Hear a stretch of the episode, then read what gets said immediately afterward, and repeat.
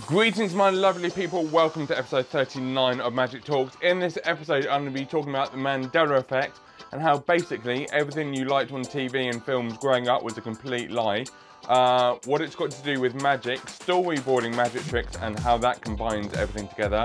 Update on my MacBook, Instagram videos, magic lessons, and so much more. Here comes episode 39 of Magic Talks. Welcome to Magic Talks, hosted by Magic Man London. Magic Talks, Magic Man London. So, before I get into the big meaty part of this podcast, like the Mandela effect and how it works and magic and everything like that, uh, a slight update for you on my MacBook. I know you're all kind of waiting to hear an update. Uh, I ordered it on the 24th of February and it should be here on Friday. So that will be the 12th of March. Uh, if it does arrive in time, next week is episode 40, and I'm hoping, fingers crossed, that I work out how to use it and I can get a guest on for episode 40. Uh, so that's exciting. But I hear you asking, the Mandela effect, what is it, Magic Man? Well, let me tell you. Basically, it's where lots of people think something happened when it didn't. It creates a false memory. Now you can see where it's going with magic and everything. Uh, let me give you some examples, and you'll pretty much almost guaranteed to go and Google these because that's what I did. Uh, here comes the number. Here comes the first one. Remember in Star Wars Episode Five, The Empire Strikes Back. You probably remember Darth Vader uttering the famous line, "Luke, I am your father." Everyone remembers it. I remember it. Um, he didn't. Sorry to disappoint you there. He didn't. Um, the line was, "No, I am your father." Most people have memories of the line being the former rather than the latter. Um, Snow White, here's another one. Snow White and the Seven Dwarfs. You probably remember the line, Mirror, mirror on the wall, who's the fairest of them all? Um, again, you may be shocked to learn that that line actually began with the phrase, magic mirror on the wall, instead. Um, am I ruining your childhood now? I apologise, but once it got into my head, I thought I need to tell other people. Here are a few more ones for you. Uh, remember Looney Tunes? Um, the cartoons. Yeah, it's not Looney Tunes, it's Looney Tunes. I mean, seriously, our childhood has just been undone here. Uh, remember Curious George right, and his big tail? Yeah, he never had a tail. Uh, this is the biggest one. Brace yourselves, people. Do you remember Sex in the City? Like the big TV show? Yeah, it wasn't called that. It was called Sex and the City. Not in. There you go. Uh, this is the one that really threw me and I had to kind of double. I went online to kind of make sure this was true. You know, Febreze, kind of the stuff that people use every day to get rid of like smells and everything. Yeah, it's not called Febreze. We all think it's Febreze, as in F E and then breeze. It's not. It's F E B R E Z E. Um, there's so many more. Monopoly. You know the Monopoly man and his monocle? Yeah, he doesn't have one. uh, the hyphen in the Kit Kat. If you just had an existential crisis about the fact that there's no hyphen in between Kit and Cat, yeah, it's not. It's Kit Kat. It's one. It's one word. Um, here's another one for Star Wars fans. C3PO has a silver leg. I've watched the movies. I swear he didn't. I reckon since hearing this, they've gone back and colour corrected it. Uh, the Flintstones has two T's. We're pronouncing it without the first one. So this is really awkward now. So, Flintstones. I thought it was, as everyone else did, the, and then F L I N S, and then T O N E S. No, it's F L I N T S T O N E S. It's like our childhood is being ripped apart. Movie wise, remember Forrest Gump, life is like a box of chocolates? No, doesn't say that. He says life was like a box of chocolates. It's like, seriously, people, what is going on? And here's the big one. You know, kind of Freddie Mercury, the world renowned singer, when he's belting out the song, uh, We Are the Champions, and at the end we all sing Of the World, he never sang it. It wasn't part of the song. There you go. That's the, uh, that's the Mandela effect. So now I've kind of completely shattered everything you thought you knew. Uh, let me tell you how I use the Mandela effect in magic. But before I do, one question that I've been asked a lot with all the different kind of groups I'm on and everything like that is how do you come up with a magic trick? Uh, and when do you add the misdirection? When do you add like certain moments? So I've talked about it before, but now I'm going to talk it in correlation with Mandela effect and creating false memories. Because for those of you that have seen this stick trick, if you haven't, it's on my Instagram.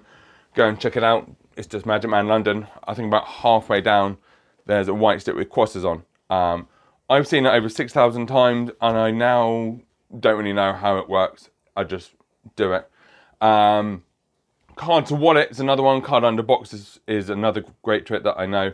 Uh, if you look at most of my tricks online, you won't get the same feeling because you're not there like physically watching it and experiencing it. Um, but this is how I weave kind of false memories into making a trick. Sit down, this is where it gets interesting. So the first thing I do when I'm working on a new magic trick is I start at the end. It's like, right, this is what I want to do. If I haven't got a method for it, I don't care. It's like, right, I want to make a signed card appear in my wallet that the spectator can take out. I never touch it. It's like, okay, how do I do that? Well, I've now got sleight of hand and other things I can use uh, to get there, but I need to create that memory for you. Because um, I generally go nowhere near it. You can watch me almost in slow motion and you take the wallet out and your card's going to be in there. Um, I can make cards invisible. I can make cards change in your hand. So when I'm storyboarding a trick, I kind of go, right, this is how it finishes.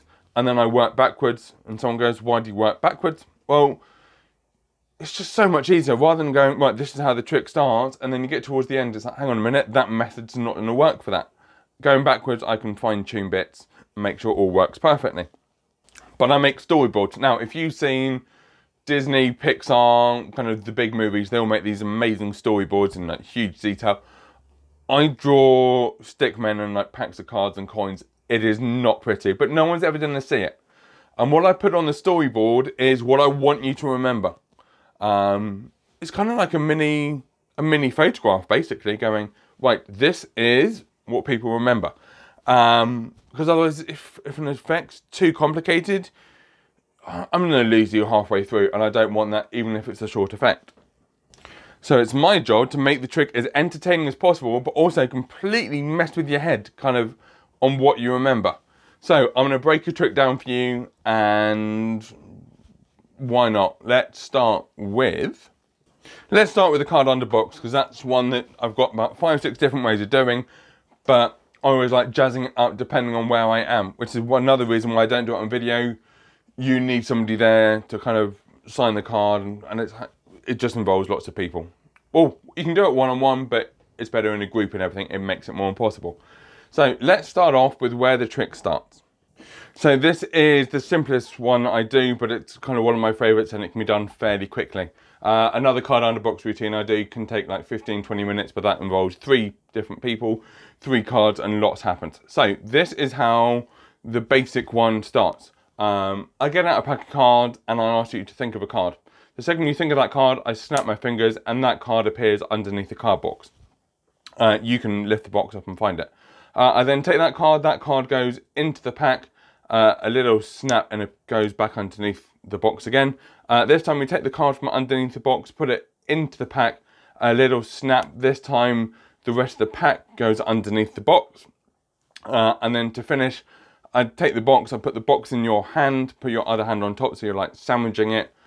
Uh, I take your card, make it invisible and throw it towards your hand. And when you lift up your hand, underneath the box uh, is your card. And that takes about maybe a minute, minute and a half. But it's one of those hard hitting, it's like bang, bang, bang, bang, bang. Something's happening all the time. And from the very beginning, I'm kind of pushing you off balance. Um, this isn't a secret. Uh, I've talked about misdirection in the past. Is there misdirection involved with it? Yeah, a tiny bit. But this is where my magic changed a few years ago. I can't remember how many. Um, it's probably more than I think. But as a magician, and, and, I love this sentence. Here we go. Bear with me. It's uh, it's interesting. When an actor's like acting out a part, they are that character. They're not kind of going, oh, I think the character would do this. So for years I was doing magic and kind of enjoying it, performing for people, but I was the magician and I wasn't amazed by what I was doing because I knew what I was doing. And then one day wasn't one day. It's probably happened like gradually, but it seems like one day. I started stop being a magician, like doing tricks for people and effects for people, and thought, let me be the spectator who's performing the tricks. Uh, and it changes everything because now when the card appears underneath the box, you're surprised you're not looking for the method. Uh, why aren't you looking for the method? Because you're enjoying it. You're part of that group, and it's it's hard to describe. It's one of the best things. I've done this stick trick over six thousand times, and I still love it. Um, and going off on a slight tangent, everyone's like, "How do you remember everything?" Well, I practice every other day for like four or five hours. I used to do it every day, and then someone said, "Try it every other day," and it does work out better. It gives your brain a chance to think and everything like that. So, uh, one thing people wanted to learn was something called the waterfall shuffle. Well, in, in the hands riffle shuffle, which sounds like this. Um, and then I'm to do a cut at the end. So I thought, yeah, I can teach that. Uh, I used to do magic lessons in the real world, and I'll get back to doing those. So I started to break it down. I'm like, I can't remember how to do it. I pick out the pack of cards and I just do it. I know where my fingers have got to be. I know how much pressure I've got to put on. Um, so I thought, right, if I can't teach that, because I'm trying to keep them under a minute, what can I teach? So I found I taught like a simple cut and a simple shuffle. Um, if you go onto my Instagram, they're there. Um, so but it made me look at it from a different point of view. I'm having to relearn stuff. So if you go onto my Instagram and you like the shuffles and you like the cuts and you want to know more, um, or you're having difficulty with them, once the new Mac arrives and I can set up multiple cameras and everything, I'm to start doing magic lessons. Yes, you got to pay for them, but I think the beautiful thing about doing it on social media to kind of give you a preview is they're like, oh yeah, I like that. Rather than someone going, oh look, here's what you didn't learn. It's like, right, what the hell's in, in the hand riffle shuffle? What's the swing cut and everything like that? This shows you, it's basically a test drive. And I, I like the idea. Um, so I'm working on like a magic course, but at the same time, you can also have one-on-one lessons. Yes, they cost more, uh, and then once we're allowed back, um, I'm going to do like one-on-one real lessons. So let's go back to the Mandela effect and magic. And we're taking card under box as the prime example because I create a false memory. People go, uh, he took the card. Oh no, I took the card. I put it into the middle of the pack. He snapped, and it was underneath the box and I put it in. Uh, another trick I do, um, and this would probably be simpler to explain in terms of what's happening in your head, because I use cards, coins, and other stuff to kind of get magic into your head. Nothing I do as such is magical. It's kind of, I think, real magic happens in your head. Um, I can still remember tricks I saw years ago and still amazed by. And I don't really want to know how they work. So, uh, there is one card trick, and it's the trick that I show most people because it can be done fairly quickly. Uh, apart from the stick trick, everyone sees the stick trick. If, if you don't know what I'm on about with the stick trick, go and check out my Instagram, it's on there. There's no excuse now. Um, so there's one where somebody chooses a card, um, it goes back into the pack, I shuffle, one card comes flying out, and it's not theirs. It's like four of hearts, then like, no. I take the four of hearts and I put it in there, in between their fingers, so their thumb and first finger, and they hold on to it. Uh, and I asked them to take that card and put it into the pack, but not to let go. Um, and they put it in and I went, what was yours? And they go like, nine of spades. And they take the card out and turn it over and it's turned into the nine of spades. And they go, no, I, I didn't let go. And they don't. From the second that card comes out the pack, they do not let go. And it's such a powerful moment. Um, when a card then disappears and appears in my wallet, um, there's lots of different ways of kind of creating the effect, but I want it to be as magical as possible. And you've got to make people care about it. So they choose a card, I do the whole trick and everything, and then I make the card invisible. Um, and I go, look, reach into my jacket. And I open up my jacket, and they reach into the pocket and take the wallet out. I go nowhere near it. Uh, they then open up the wallet, and inside the wallet is a zipper compartment. I open up the zipper compartment, and inside the zipper compartment is their card. It's all about creating a memory. Uh, is that what happened? Yeah.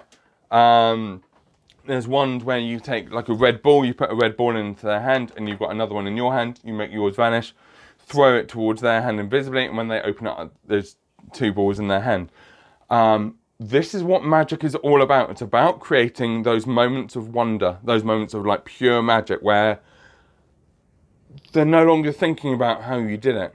If if I do a trick and somebody tries working it out, it means I've kind of failed because magic should be that powerful that you're enjoying it in that moment. Um, I strongly believe that I was put on this planet to do magic.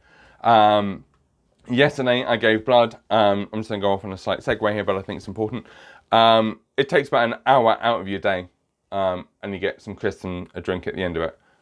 Um, but I go down. I was wearing my Magic London T-shirt. And I gave blood and everything like that. And then I was talking to people at the end. I did a bit of magic. Um, and it turns out one of the people there are getting married next year, looking for entertainment. So it's like, look, if I can do magic at your wedding, even better. And that's by just giving blood. And it's kind of, it was really nice to get out of the house, especially at the moment.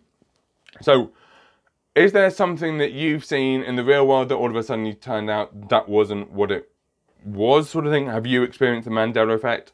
Are some of the things that I mentioned at the beginning part of it? Um, I'm gonna slow down a minute. But it got me thinking about a magic trick I've had in my head for a while, but not got anywhere really with it. Because as good as like coming up with an effect is, it's so important to have a story that goes with it. Uh, and I was looking through my magic drawer the other day, and I found these little. What are they? Here, let me tell you. Uh, they're from the Hard Rock Casino. It's a one dollar gaming token, uh, and they're heavy. They make they make like a nice sound. Um, so this is a group of them. How many have I got here? Four. Th- They make like a nice sound. Um, but it's like, right, what trick can I do with that? And I was going down like the casino route, and it's like because there's no clocks in the casino, um, it's hard to tell how long you've been there, and like artificial light and everything like that. Uh, and then I was talking to people about gambling, and my golden rule with gambling is only gamble with what you can afford to lose. If you can't afford to lose anything, then for the love of God, don't gamble. Most of the time, the casinos win, but uh, it's not a Mandela effect, but it's it, it's borderline just before it. You see people gambling and like winning and everything, and then they start losing, uh, and then they try and bet more to win back the money, and then by the end of it, oh look, I made this much money. Like, yeah, but how much do you lose? Like, I don't know. So what's this got to do with the coin trick? Uh, I want to see whether I can do a coin trick where within the first six, seven seconds, one of these tokens disappears. And yet you can still hear it, you can still see it move, even though you can't see it. Um, it's not something I can ever, ever do on social media because it just doesn't work and you need to be there in person experiencing it. But it got down to the point, and I've been looking at all the old magic books about creating these memories. And I was practicing it the other day, uh, and I flipped the coin up into the air and it, it disappears midair. I, I swear to God. Um, because I was watching it, I didn't really know where I was going, so I was just trying it out. I recorded it for myself. Um, but basically, you take a coin and you flick it into the air a few times, and then the last time it's like, watch. And you flick it up, and it just fades in midair. It, it's a beautiful moment. Um, and then it's part of like a two phase routine. It's nothing complex. I- I might add a third phase. Um, but it, it's about keeping it simple. It's like he takes a coin, he flicks it up into the air, it disappears, it appears somewhere else. But what happens if it doesn't appear anywhere? What happens if you just keep it so simple? Because that's what people are going to tell everyone. He took a coin, he flicked it into the air a few times, and then the last time he flicked it, it went up and it melted in midair. It disappeared in midair. Can you get stronger than that? I mean, I, there's one coin trick, and it's a beautiful trick. It's not mine, um, but I learned it a few years ago, and I've adapted it slightly to fit my character a bit more. And it's this: uh, you take a coin, and nice and slowly, you close your hand and turn your hand over, and somebody holds onto your wrist as tight as they can. Uh, and you're wearing short sleeves. If you've ever seen me do magic or most of my videos, I'm wearing short sleeves. Um, and I want them to imagine that coin disappearing. Hang on, I digress.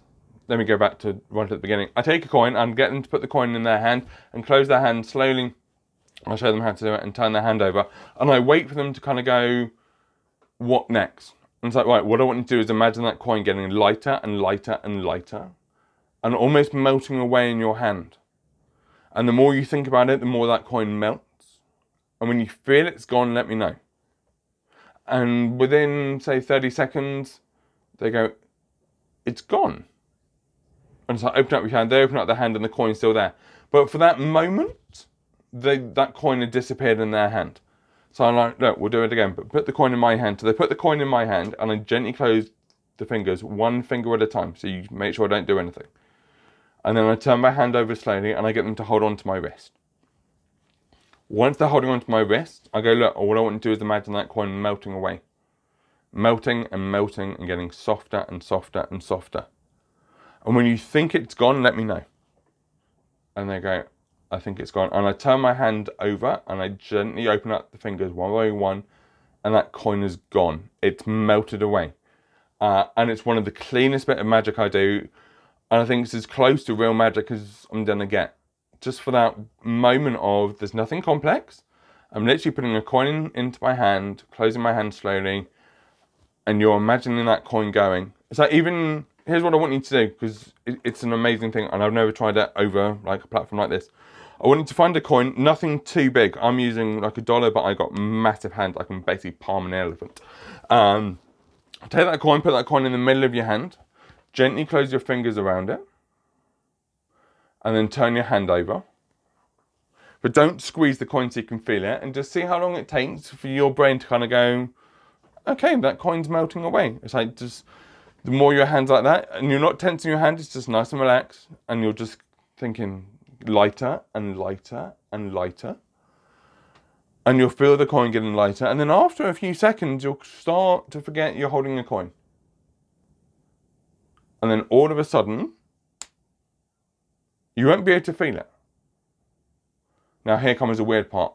Turn your hand over and open up your hand and the coin's there. For a split second your brain goes, what the hell just happened? Um, so that's how I use the Mandela effect and magic to kind of get an image into your head that isn't necessarily what's happening, but it's creating that beautiful magic moment. Uh, that has been episode 39 with the Mandela effect, storyboarding, Instagram videos, magic lessons, uh, and stuff like that. Hope you've enjoyed it. Um, here comes Magic Story of the Week. Magic story of the week. So here's a little fun story um, that I was telling someone a few weeks ago, and they went, "What's the weirdest thing you've ever done in public, uh, like magic-wise?" And it's like I remember sitting. It was a really hot day, uh, and I was doing an event in London, um, and I was there most of the day because it was like a trade show sort of thing. Uh, and I go outside with some fresh air, and I bring my bag with me um, because it's got all my magic stuff in it and I don't want to leave it on the stand. So I go outside and start talking to people, and um, this is what happens. And it's about creating these memories and kind of creating those impossible moments. And it goes like this. Uh, she goes, "Oh, would you like a drink?" It's like, "Yeah, that'd be great, thanks." Um, so she comes back with a really nice, like, big beer, and it's like, it's a nice hot day, and a beer just goes down perfectly. Um, and she went, "It's not as cold as it should be. And I was like, oh, that's fine. I reach into my bag and take out a handful of ice cubes, um, kind of like four or five, and put them in the beer. And she's like, what? I went, oh, don't you keep ice in your bag? And she's like, no. And I said, look, have a sip of the beer. You'll find out it's colder. So she has a sip of the beer, and it's it's colder. And she went, how? How do you keep ice in your bag? She went, There's no freezer compartment. I went, No, it's a magic bag. You put ice cubes in in the morning, they just stay in there. And she was kind of saying to other people, She's like, You've got to come and look at this. Oh, look at his bag, he's got ice cubes. So, well, did you just put them in? It's like, No, they've been in there all day. And she went, Look, I've got a beer, it wasn't that cold. He put ice cubes in, and it's colder. It, it's the ice has cooled it down. And I was just like, Right, I finished the beer and I walked off. Um, this is where the Mandela effect comes in. She could have sworn blindly that that beer got colder. It kind of got colder. They're not real ice cubes. They're pop ice cubes that I use for a few tricks because it's always nice producing ice, but again, ice melts. And if you're out all day, turns out it's a bit like laughter in the terms of your body doesn't know the difference between a genuine laugh and a fake laugh. So if you start fake laughing and it turns into a genuine one, the body releases the same serotonin levels. It's amazing. Try it out. Um, so she saw the ice cubes come out the bag into the beer. And I said, give it a CPR. I said, look, feel it. It gets colder. I'm giving her a command. She's seen ice cubes, which she knows for a fact are cold. Ice cubes are frozen blocks of water.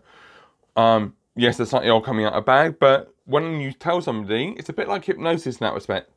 when you give someone a suggestion, their brain goes, yeah, he's just put ice in there. Of course, it's going to be colder. And she had a little sip, and it was colder. It wasn't. It's a beautiful moment, and it's a beautiful way to wrap up this episode. Uh, that's Magic Story of the Week. This has been episode 39. Thank you so much for listening. Look after yourselves. Enjoy the rest of your week. And fingers crossed, I'm hoping to have a guest on episode 40. So watch this space. Lots of exciting stuff is happening. I just need the MacBook to arrive. See you next week. Take care. Bye.